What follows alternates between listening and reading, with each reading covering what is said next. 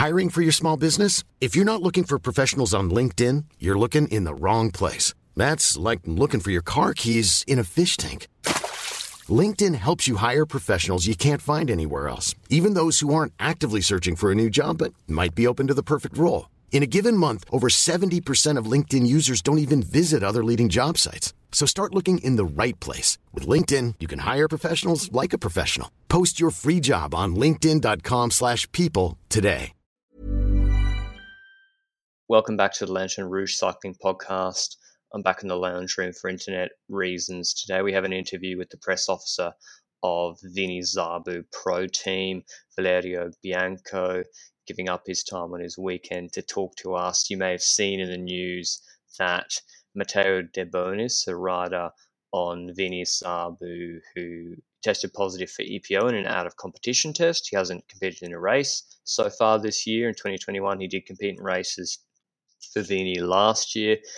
It's an AAF, adverse analytical finding, and um, I'm not sure there will be a B sample test uh, because he might have confessed to it. But we'll hear from Valerio directly about that. Vini Zabu have self suspended for now. They're currently at risk of a 14 to 40, 15 to 45 day suspension because they have a second doping case in the last 12 months. Matteo Spreafico tested positive for Ostarine in the Giro d'Italia last year. The reason we wanted to have Valerio on directly is because this has blown up quite a bit actually on social media. And I know it is doping related, etc., and that gets a lot of headlines, but other teams are weighing in, other institutions not directly involved are weighing in. It's getting a bit nasty and political because I think it relates, well, I don't think it's pretty obvious it relates to the Giro wildcard selections. The MPCC, which is the Movement for Cyclism Credible, Movement for Credible Cycling, it's a an optional entity that you can join as a professional or even continental cycling team, and you take on as part of joining more onerous anti-doping obligations, which extend to things you must include in the contracts of your riders, uh, which a lot of people don't know about that one. That applied to George Preidler with his, I think, Sunweb contract. You know corticosteroid use, even with the therapeutic therapeutic use exemption, as well as not competing with low cortisol levels, which is related to corticosteroid use. Uh, and MPCC put out a statement despite Vini Zabu not being part of their organization, despite them not being an anti doping authority, and they rarely tweet. I'm talking like three, four tweets this year. They put out a tweet with the timeline of Vini Zabu's issues with anti doping. Now, UCI or a journalist journalistic entity or a cycling news entity want to do that, that's their prerogative. But it seemed politically motivated we've seen a Tutu Tuttobici article that Benji sent me that Androni's uh, manager requested that the MPCC comment on this directly. He obviously is now in the firing line to get a Giro wildcard, so it's getting a bit nasty. You'll remember or you'll n- notice if you check MPCC's Twitter, I don't see any comment on the Dr. Richard Freeman finding and how that affects the credibility of cycling. Um, so doesn't seem to be a consistent thing they do. What do you uh, what do you think about it all, Benji? Before we go to Valerio, I think when it comes to uh, De Bonis situation, I think it's uh, it's normal that he's going to get criticism, and I think it's normal that people are also going to send criticism to a, a team with a history. But I uh, I think that when it comes to MPCC, for example, it's a bit weird that they do so. I think um, they did so from what we can tell from that beach article written by Androni and Gianni Savio. Um, that that is the reason why they likely stepped in, and if that is the case, then I wonder if they would have stepped in without anyone asking uh, whether they should step in from a team. I think Savio um, was uh, part of uh, one of the managing members of of the MPCC in the past, or still. I, I don't know if he's still in there, um, but I think that's a, a pretty dangerous uh, precedent. And while I'm pro trying to get to the bottom of everything, I'm not sure the MPCC is the right right organization to step in now when it's a team that is not under them. And just in total, I think um, I think it's also a bit hypocritical knowing that from what I can tell from the history of like an Androni themselves, they also have this issue with uh, a timeline that is not very uh, not very great. And as a consequence, I, just find it yeah special that Gianni Savio is directly the one or Androni is directly the one that steps in because it's basically it feels like it's all political about the wild card to me right now. And I, I think if the wild card situation wasn't there, then Androni wouldn't have bothered stepping in, and then the MPCC would likely have not stepped in, I would guess. And we would have had a very different story. And I think the wild card situation just influenced this so, so much. Yeah, I mean, Vini Zabu did used to be in MPCC, and then they left. That they, along with about ten other teams, have done that. LottoNL-Jumbo left, I think, in 2015 when George Bennett got excluded from the Giro on the basis of their voluntary cortisol tests, and he failed whatever optional test it was, not a actual UCI test, an MPCC test. Let's be clear, and um, couldn't compete at the Giro. And then Lotto were like, "Nah, we're out of MPCC." I think Astana left it. Ironically, Benji, I think the only team to win a Grand Tour that's part of MPCC was Astana for a long time. Um, and then they left just left MPCC. so, I mean, I like what MPCC sort of stand for, but I don't really understand having the bifurcation of anti-doping responsibilities between the mandatory and the voluntary. I just don't think it's a sustainable solution. I think we'd be better off going to the UCI and making sure corticosteroids in competition TUE are not are prohibited and making sure the teams lobby that are part of MPCC lobby for that to happen. But maybe that's me not understanding the situation. But that's long enough to talk about MPCC. One last note before we go to Valerio is why do we have Valerio on? And it's pretty simple. I think this platform should be an open platform for people to come on, whether you think their team's done something wrong or not. I think more information, more discussion, is better. I think if you're wanting to listen to me berate someone or Benji berate someone, that's not going to happen.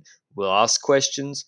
People answer the questions to the best of their abilities, and then the audience can go with it as they wish. I think that's the most productive way to deal with these things. I think castigating people just means you're going to get less information, which isn't good for anti doping long term. But with that being said, let's cut to Valerio now. Thanks for coming on to the Lanterne Rouge Cycling Podcast. For people that don't know, Valerio Bianco is the press officer, communications manager at Vini Zabu Pro Team, Italian Pro Continental team.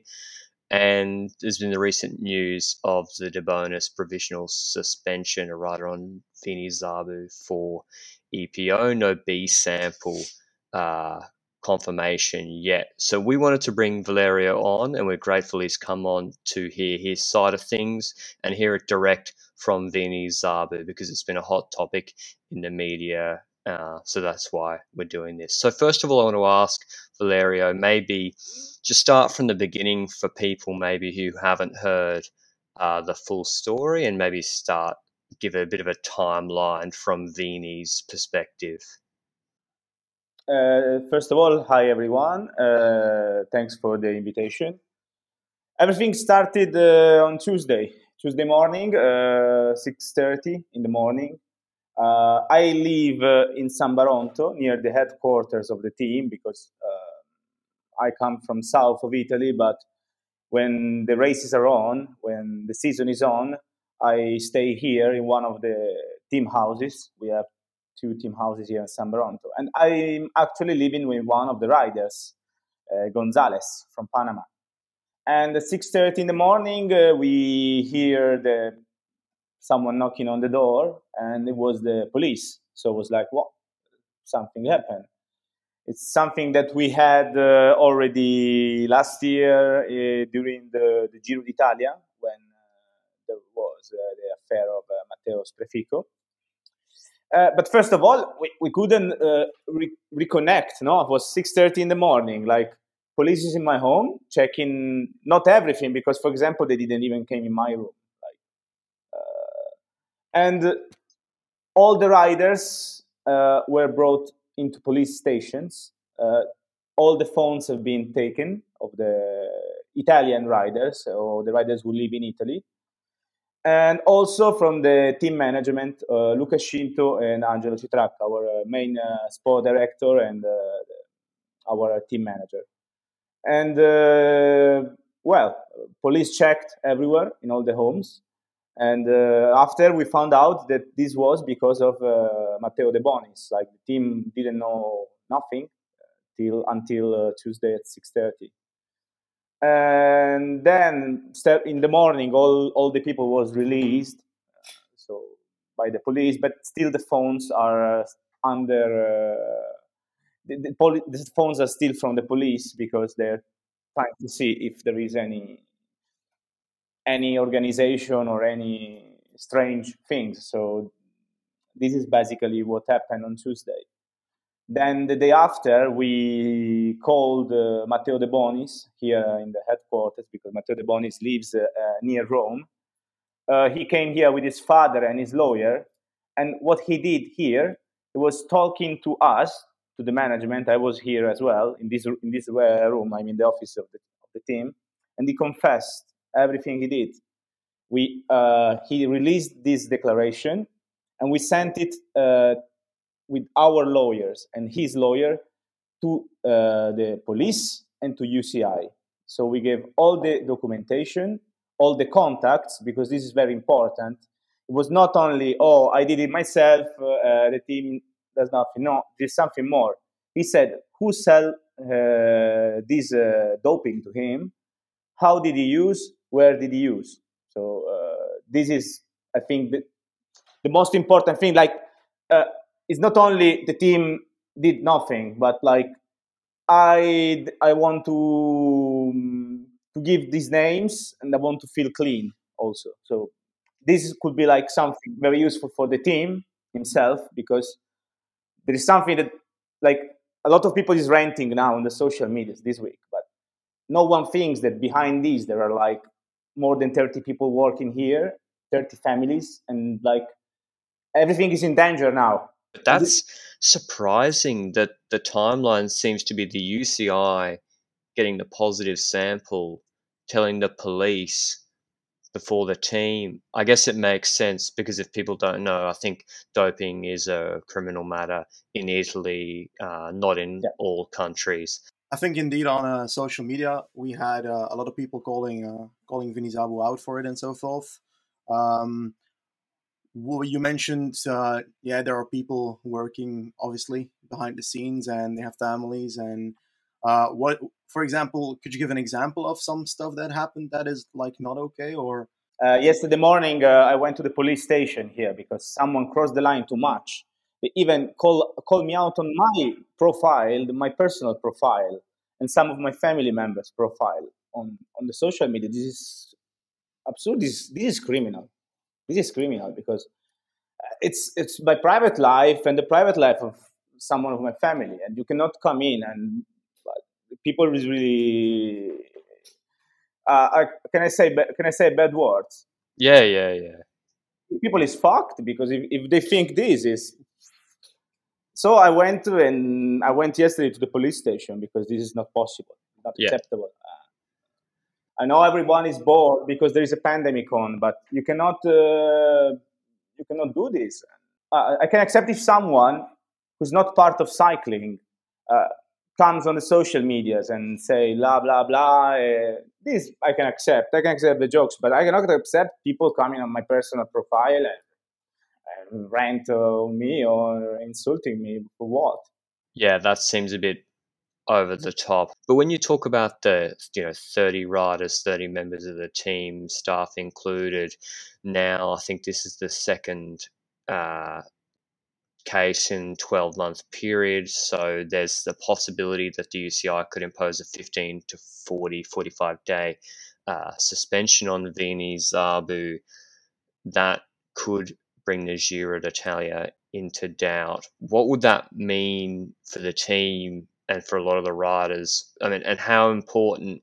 I mean, a lot of our audience are not Italian, so they don't understand maybe. So if you could explain how important is the Giro wildcard to an Italian Pro Conti team? The wildcard uh, is so important because it's the most uh, followed event in Italy, even more than the Tour de France or, or the World Championships. Um, the Giro d'Italia uh, gives uh, a lot of brief to the team because uh, we, as an Italian team, uh, most of our sponsors are Italian. And yeah. the visibility that the Giro gives is not compared to any other race here in Italy. That's why when you go to look for sponsors, the first thing they ask you is, "Are you going to ride the Giro d'Italia?" And this is always like for a pro team like us, we we just tend to the, um, the answers of the organization of the wildcards.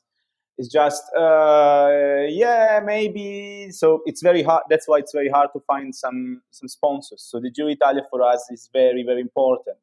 It was very difficult to survive two years ago when we were left out from the wildcards. And i cannot imagine what can happen if uh, we we're not going to be at the start this year. Uh, so that's why yeah. we wait for this answer that's why we want to not to hurry up but like we want to show that we are we, we, we don't have nothing to do with this. Even if it's the second you say it's the second case in few months but uh, it's there's really nothing we can do more than doing what we're already doing like uh, the analysis with the biological passport and you can clearly see that a rider that in 2021 before the start of the season because our season started one month later as a training camp because we all the first races we were on has been cancelled for the COVID. Like, how can you relate this uh, this doping case to something that the team has done or ordered to this guy? Like, this is what I I don't see. That's what we're trying to explain. Like, uh, then yeah. it's going to be up to the UCI to do the investigation, to the police. But this is what we want to. This is what we are trying to say.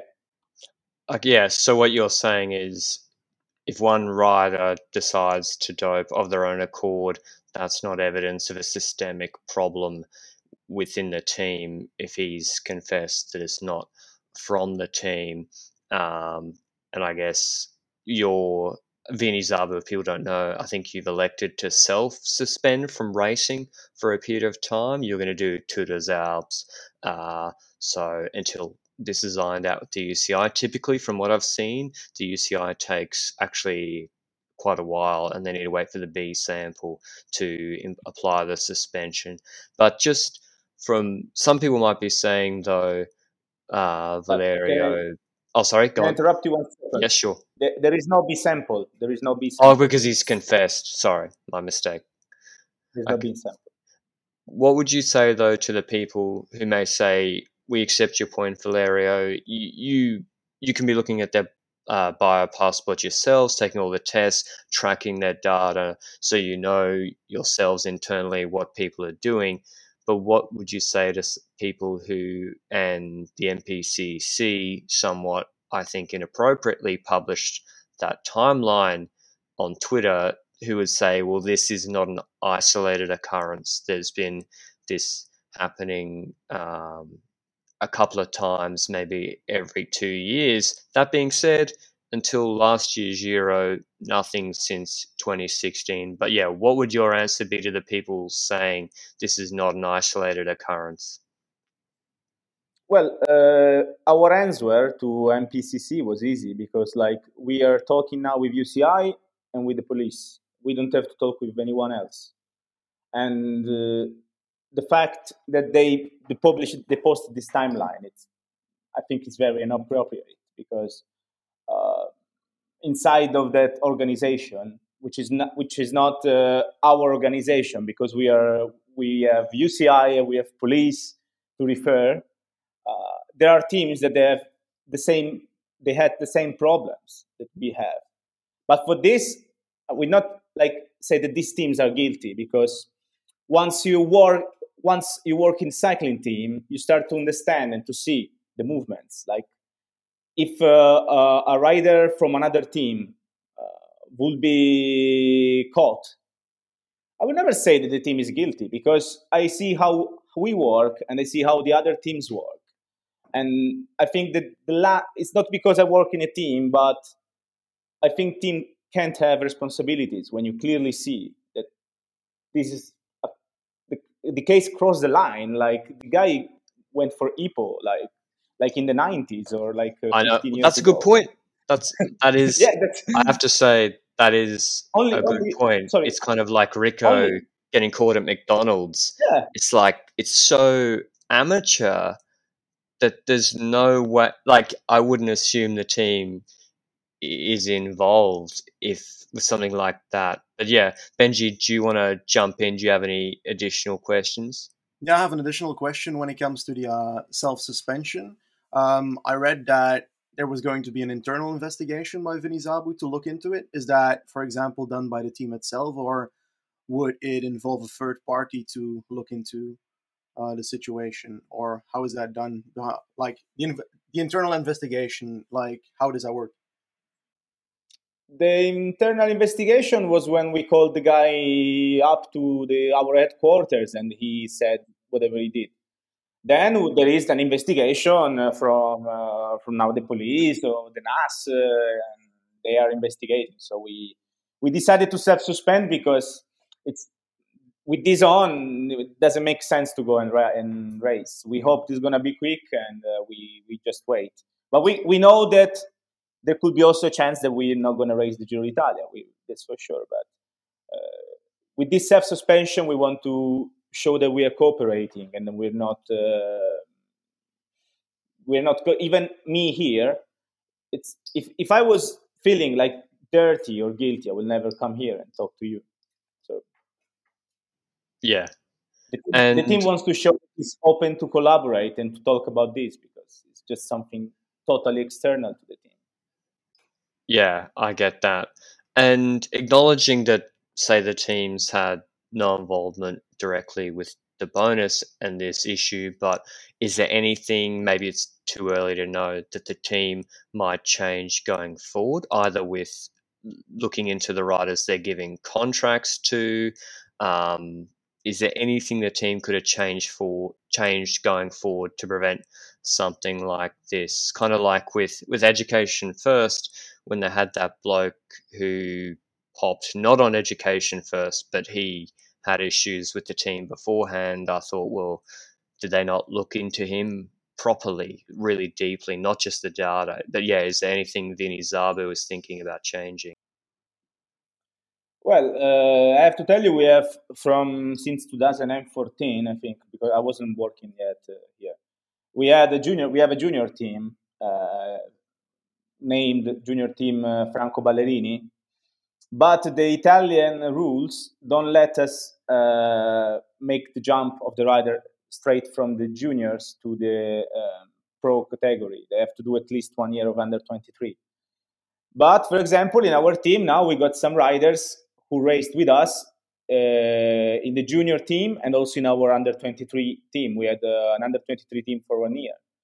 And this is one uh, kind of solution. But with the fact that the team with not a big budget, uh, we don't have a high budget, as to sign 20 riders, changed a lot because um, you you're forced to, to take riders that maybe have uh, they don't request a lot of money. Riders uh, consider that four riders with the minimum uh, salary cost to the team between the salary and the biological passport and all the analysis and tests it costs for only four riders is like 160,000 euros. That's a lot. And for a team who doesn't have a big budget, uh, you have to you have to take riders that they don't request so much money. You can trust in some riders, like the riders that grew up with us, so that we know from many years from the junior team. But then you have to find also these riders and you accept the risk. But like us, it's all the other teams that have more or less the same kind of salary of uh, salary of budget. But until we don't get a big, big, big uh, sponsor, it's going to be like this. You take the risk, and uh, these things can happen.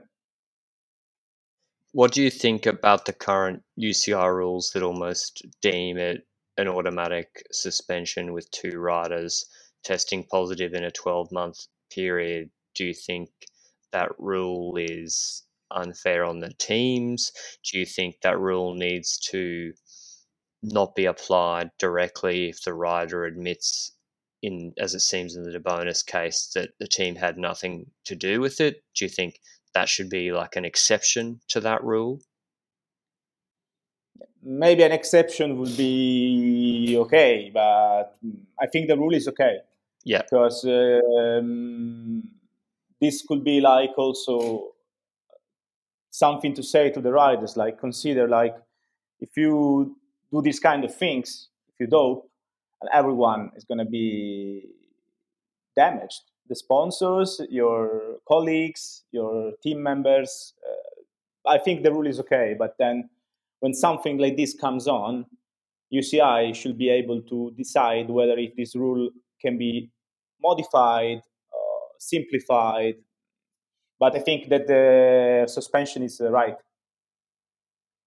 Yeah, that's good to hear. Yeah, and I think it's kind of cropped up in previous years, not been applied applied directly.